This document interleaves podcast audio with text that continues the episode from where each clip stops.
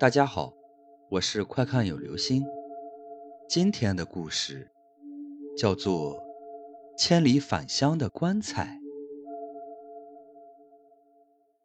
一八九九年，美国的一个名叫查尔斯·霍夫兰的著名演员逝世，安葬在德克萨斯州的加尔维斯顿。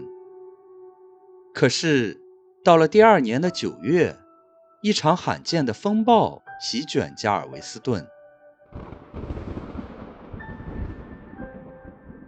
风暴掀起了滚滚巨浪，漫上堤岸，把阔夫兰的棺材从海滨牧场的墓穴中冲了出来，卷入了大海。风暴过后，阔夫兰的女儿凯尔德尔德来到父亲的墓地，看到被破坏的墓穴。想到父亲死后竟然不得安宁，不禁失声痛哭。父亲虽然去世，我还是要守在他老人家的身边。可是他的棺材现在不知道在哪里。无论如何，我都要找到父亲的棺材，重新把他安葬。于是他每天四处寻找，还好几次在报纸上刊登广告。若有人发现来路不明的棺材，务请通知，当致谢酬。但是，一直没有找到，而且也没有消息。年复一年，凯尔德尔德始终没有放弃寻找父亲棺材的念头。光阴荏苒，转眼二十多年过去了，还是没有任何线索。凯尔德尔德却为此花费了几百万美元。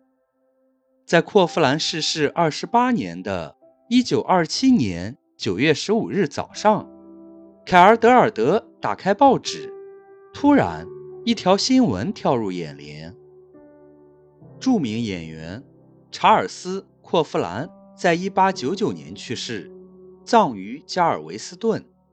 第二年，该地遭到特大风暴。加尔维斯顿的墓穴被海水冲开，棺材被卷入大海。死者家族长期来四处寻找，一直未曾发现。可是，令人惊异的是，现已查明，这口棺材随着墨西哥湾的海流，绕过佛罗里达海岸，已抵达霍夫兰诞生的故乡——爱德华王子岛。棺材竟然安然无恙地漂流了三千公里！天哪，真有这样的事？凯尔德尔德半信半疑地给报社打了电话，回答十分肯定：“是的，事实正是如此，绝对没错，你不用怀疑。”凯尔德尔德又惊又喜，连忙奔赴爱德华王子岛，果然见到了阔别近三十年的。父亲的棺材，凯尔德尔德重新为父亲举行了隆重的葬礼。可是，凯尔德尔德心中的疑问却一直没有消除：一口棺材随波漂流，历经二十八年，行程三千公里，终于返回故乡，这是多么不可思议的事啊！如果不是亲身经历，谁又会相信呢？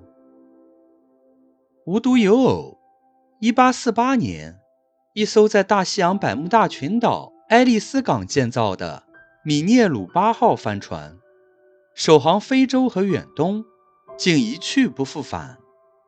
人们在悲痛之余，搜寻了两年，仍然没有消息，都以为它一定是遇到了风暴，葬身海底了。谁知三年后的一天早晨，这艘早已被人们遗忘的米涅鲁八号帆船，竟然奇迹般的出现在了爱丽丝港。船上空无一人，伤痕累累。这艘无人船又是如何经过两年多的漂流而重返故乡的呢？好了，这就是今天的故事。千里返乡的棺材。看来世界上的很多事情，不能只用巧合来解释。